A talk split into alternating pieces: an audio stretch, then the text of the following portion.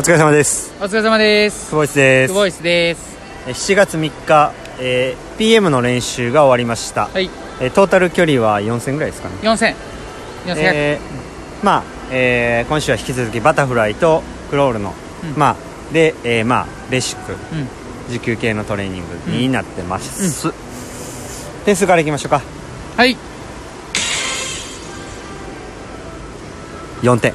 おーおーおー2つ上がりましたね。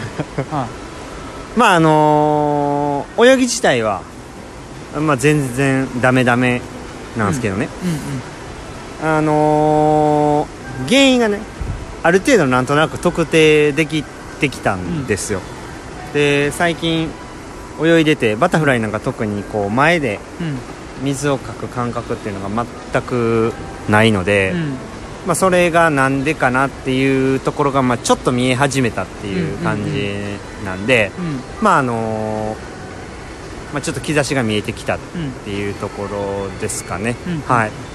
まああのー本当にこう手手が引っかからないんで、キックばっかりで泳いでるっていう状態なんでもう足がほんまにこう疲れてて、でもう毎回足スタートするたびにつりそうになるみたいな、うんうんうん。あのー状態なんで、うん。まあ早く得意の腕でね、うん。しっかりとストロークできるような状態にうん。持っていくことうん。ができたらいいなっていうふうに思いますね、まああのバタフライで泳ぐところを、まあ、フリーに変えたりして、まあ、うまくこう自分で考えてやったっていうところもまあ良かったんではないかなと。うん。決してまああの満点ではないですけども、こう苦しいなりにうまくいかないなりにこう工夫してなんとかやったっていうところですかね。うんうんはい。上から見ててどうでした？うんいやまあちょっと疲れも溜まってきてるのかな、うん。まあ今週あとね明日1回だけなんで。はい。